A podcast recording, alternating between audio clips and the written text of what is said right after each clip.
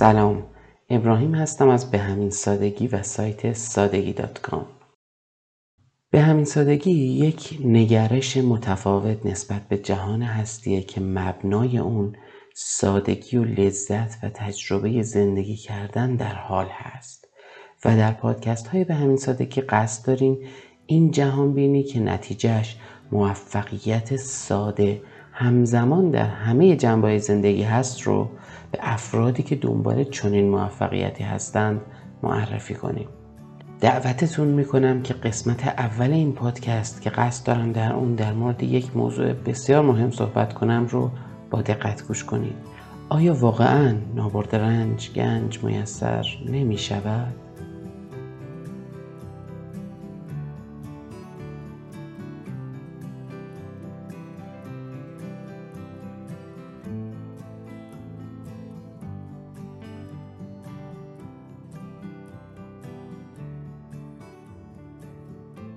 اشعار زیادی در ادبیات ما و جهان وجود داره که در اون مثلا گفته شده گنج خواهی در طلب رنجی ببر یا که اندر جهان سود بی رنج نیست.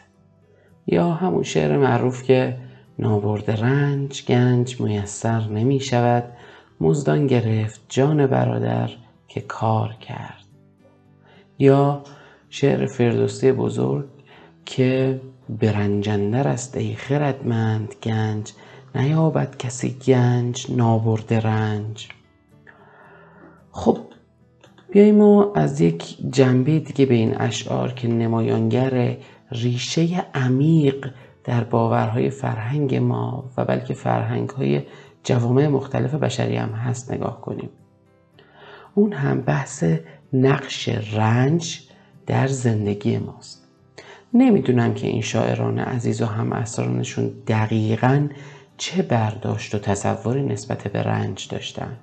اما می‌خوام که برداشت خودم در به همین سادگی و بسیاری از هم اسران خودم را در مورد این لغت بگم که رنج یعنی وقتی که سطح آسایش و راحتی به قدری پایین میاد که دیگه برای ما غیر قابل تحمل میشه.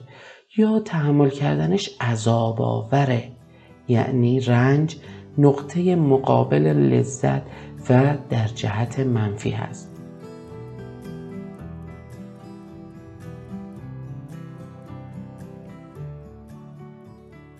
اگر حال ما آدم ها رو مثل محور اعداد نگاه کنیم که در اون صفر حالت تجربه حال عادی ما باشه اون وقت اعداد مثبت میشن مستاق لذت و اعداد منفی هم مستاق رنج.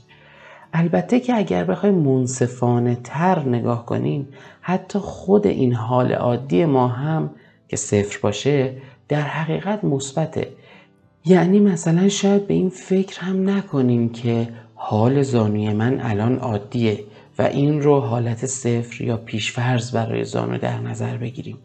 اما واقعیت این هست که این هم خیلی مثبته و اهمیت این موضوع وقتی برامون مشخص میشه که زانو درد بگیریم و بعدش هست که لذت بودن در حال صفر برامون واضح میشه. پس تعریف بهتر از رنج و قسمت منفی نمودار رو میشه اینطور داشت که رنج هر حالتی هست که برای ما ناخواسته و عذاب آوره و ما نمی‌خواهیم در اون باشیم. این جمله آخر خیلی مهمه که ما به صورت فطری و طبیعی هیچ وقت نمی‌خواهیم که در رنج باشیم. یعنی اصلا حتی فرار از رنج یکی از مهمترین عوامل پیشرفت بشر بوده هست و خواهد بود. و به همین نسبت خواستن لذت هم عامل بعدی رشد ما بوده هست و خواهد بود. به همین دلیل که در بحث موفقیت به موضوعی به اسم اهرم رنج و لذت اشاره میشه که میگه از این بحث فطری نخواستن رنج و خواستن لذت به عنوان یک اهرم یا یک موتور محرکه استفاده کنیم تا ما رو به سمت خواسته هامون سوق بدن. زیرا این موتور یکی از درونی ترین و قوی ترین یا شاید اصلی ترین عامل از بین عوامل حرکت ما باشه اما آیا این که گفتیم به معنای اینه که رنج مطلقا بد هست؟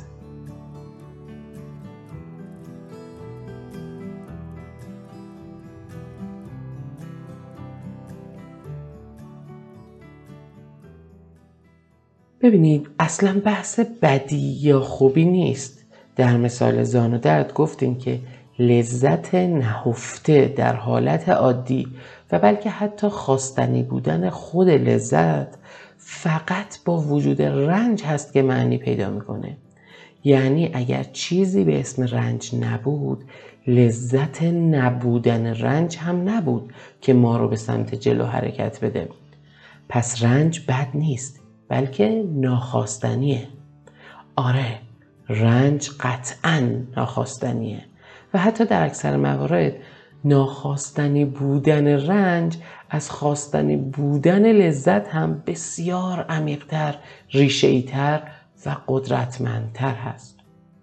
یعنی مثلا لذت خوردن یک غذای خوشمزه وقتی که خیلی گرسنه نیستی برای بیشتر ما نمی‌تونه به اندازه کافی انگیزه باشه برای اینکه پاشی و بری رستوران و اون تجربه لذت بخش رو داشته باشی. اما وقتی که رنج گرسنگی به سراغت میاد خیلی ساده تر می‌تونه تو رو به سمت تجربه لذت بخش خوردن غذای مورد علاقت حرکت بده. حالا اگر با این تعریف که رنج یعنی ناخواسته ای که فطرتا از آن فرار می کنیم به این اشعار و مهمتر از اون به باورهایی که نتیجهشون شده این اشعار در فرهنگ ما نگاه کنیم نکات جدیدی رو می‌تونیم توش مشاهده کنیم.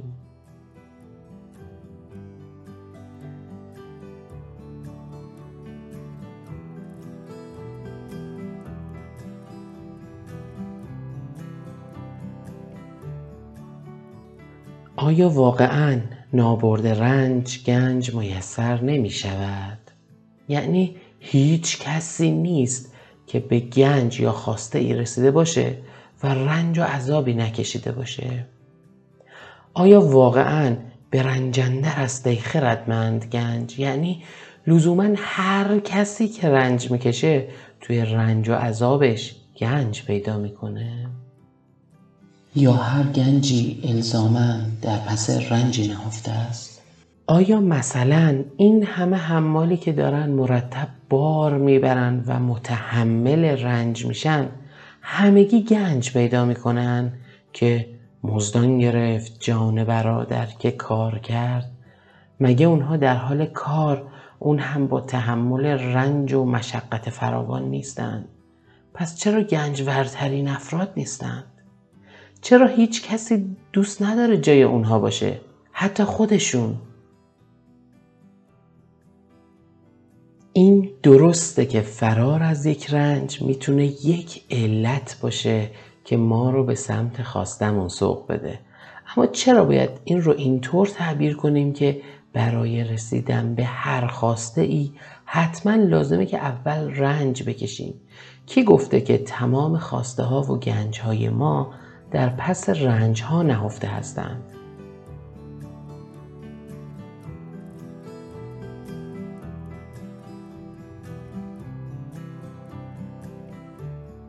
مثالی از همون محور اعداد می‌زنم که واضح تر بشه. که نقطه صفر حالت عادی نسبت به هر موضوعی هست و منفی یعنی رنج و ناخواسته و مثبت یعنی لذت و خواسته. آیا لازمه که وقتی می‌خوایم به سمت خواسته یعنی در جهت مثبت محور حرکت کنیم ابتدا از روی منفی رد بشیم؟ خیر. اگر در سمت صفر یا مثبت نمودار باشیم کافیه که به سمت لذت بیشتر حرکت کنیم. اگر در سمت منفی نمودار باشیم هم لازم نیست که خودمون رو به رنج و درد بیشتر بندازیم بلکه به عکس. باید سمت رنج کمتر حرکت کنیم. پس خواسته های ما پشت ناخواسته های ما یعنی رنج مخفی نیستند بلکه رنج دقیقا نقطه مقابل خواسته های ماست. حالا که توضیح دادیم نقش حقیقی رنج در جهانبینی به همین سادگی صرفا قابل تعریف کردن لذت هست مثل درک لذت سلامتی و نه مسیر قطعی و حتمی رسیدن به لذت پس چطور میشه که در فرهنگ ما کار به جایی رسیده که رنج رو به عنوان تنها شرط رسیدن به گنج دانستن؟ و توی این همه شعر در قرنهای مختلف این باور رو تبلیغ می‌کنند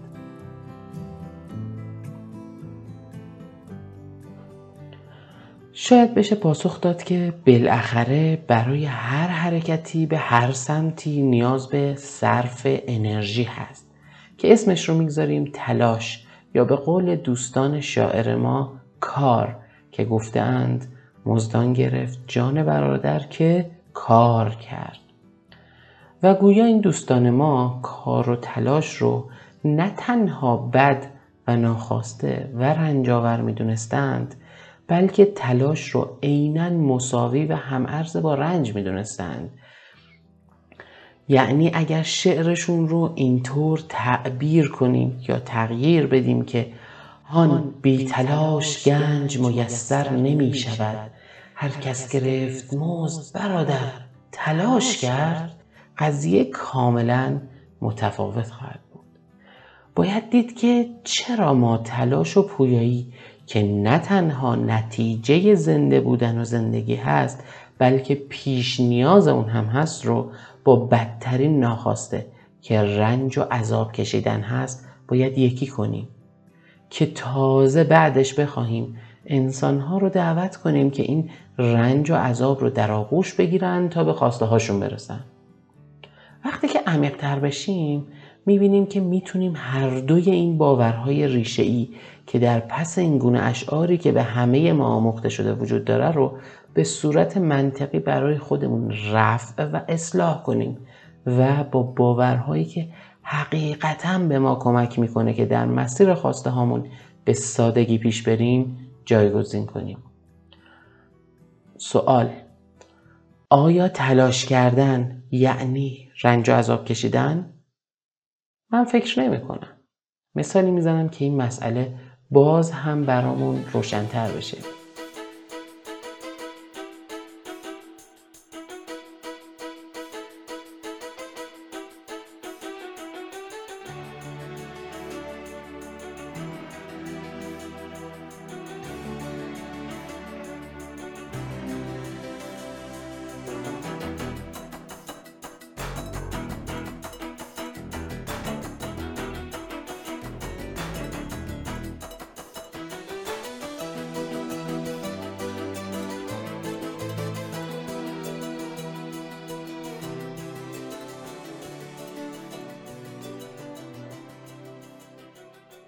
آیا کسی مثل آهنگساز و نوازنده معروف یانی که این همه مدت رنج سفر به نقاط مختلف دنیا رو تحمل می کرد و کلی آدم و نوازنده مختلف رو هم دنبال خودش راه میانداخت و مدیریت می‌کرد تا کنسرت برگزار کنه واقعا از این کارش داشت عذاب می‌کشید؟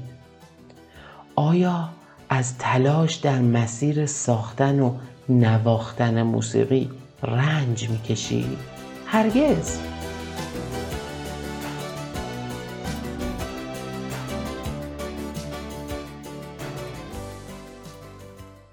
نشون به اون نشون که سالها پیش از اینکه که حتی کسی بشناستش حتی زمانی که سبک موسیقیش مسخره می‌شد و خیلی ها نمیپذیرفتنش باز هم کار خودش رو ادامه می‌داده چون از انجام دادن این کار لذت می برده نه رنج. حالا می‌دونم که بعضی ها ممکنه بگن علت موفقیت یانی در سالهای بعد هم همون رنجی بوده که در زمان پس زده شدن کشیده.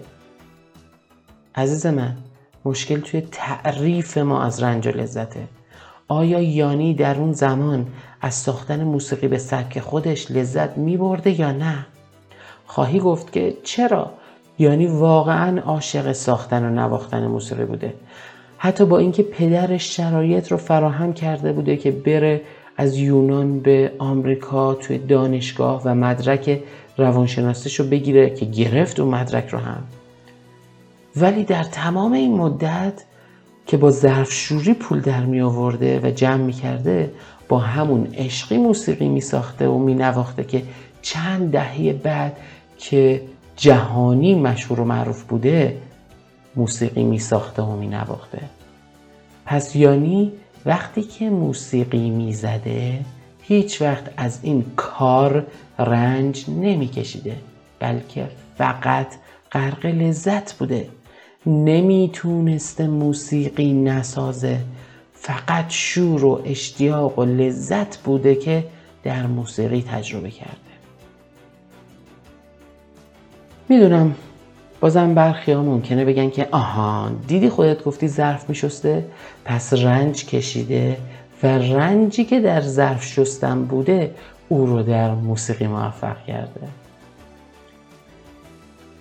و اگه شما جزو این دسته هستی من با لبخندی دوستانه بهت میگم که دوست من لطفا وقت خودت رو با شنیدن این صحبت ها هدر نده. حتما انسان های زیادی هستند که هم نظر و هم عقیده با شما هستند که مصاحبت با اونها می‌تونه کلی برات لذت بخشتر از این گفتگو باشه.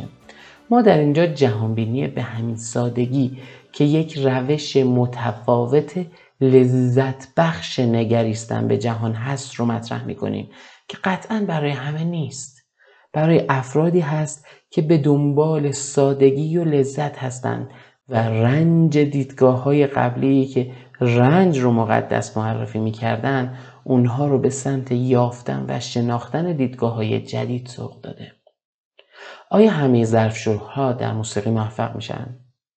یا بسیاریشون با همون شغل رنجاور از دنیا میرن؟ یعنی اگر موسیقی نسازد رنج می‌کشد. یعنی عاشق ساختن موسیقی است. هیچ چیزی بیشتر از ساختن موسیقی به یانی لذت نمی‌دهد. گنج یانی در مسیر لذت بخش ساختن موسیقی بود نه در پس یک عالم رنج و عذاب. و او لذت بردن رو انتخاب کرد.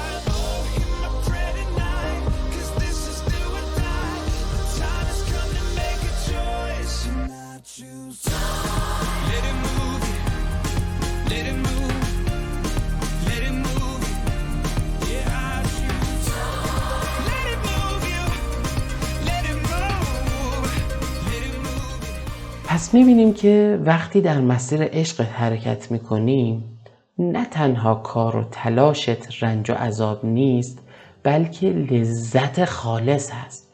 یک جورایی مثل خود عشق بازی میمونه. شاید در ظاهر این باشه که خیلی داری کالوری میسوزونی عرق می‌کنی خسته میشی تلاش می‌کنی رنج می‌کشی. اما کدوم انسان عاقلی هست که دیگه داری رنج و عذاب می‌کشی. با این مثال میشه با عمق بیشتری به مسئله رنج و لذت نگاه کرد. کسی رو تصور کنید که از بچگی بهش گفتن که رابطه جنسی یعنی تجاوز به حقوق تو و این خیلی رنج و درد و عذاب داره.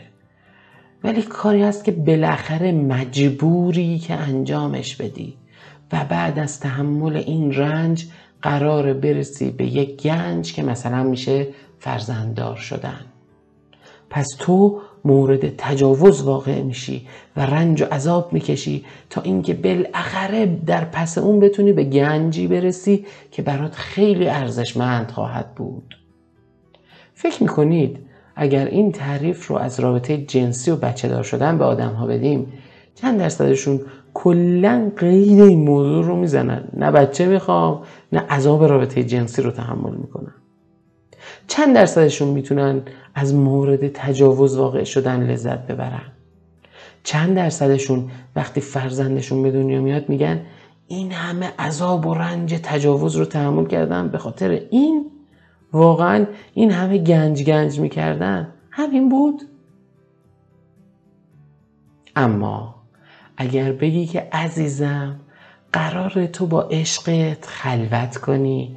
از دیدنش بوییدنش لمسش نوازشش لذت ببری و در اون لذت و نزدیکترین حسی که می‌تونی از نزدیکی با یک انسان دیگه داشته باشی با او عشق بازی کنی و نتیجه طبیعی و میوه این لذت هم ممکنه فرزندی باشه که یادآور همیشگی این عشق و لذت هست که کماکان هم ادامه خواهد داشت فکر می‌کنید نظر این فرد نسبت به رابطه جنسی با فردی که مورد تجاوز واقع می شده یکی خواهد بود؟ هدف من در این گفتار همینه که به جای اینکه تلاش و پویایی رو برای خودمون به رنج و عذاب تعبیر کنیم یا رنج و عذاب رو مسیر و لازمه و پیش نیاز رسیدن به موفقیت معرفی کنیم مسیر موفقیت رو یک مسیر لذت بخش بشناسیم. مسیری که به واسطه این که داریم ازش لذت می‌بریم عرقی که توش هم میریزیم برامون شیرین و جذابه. نه رنجاور و پرمشقت. به همین سادگی.